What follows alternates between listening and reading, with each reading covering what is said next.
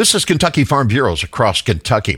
KFB Scott Christmas says Food Checkout Day has been celebrated for the past two decades, and it highlights the bounty of stewardship. It celebrates the fact that farmers in America produce the safest, most affordable food supply in the world.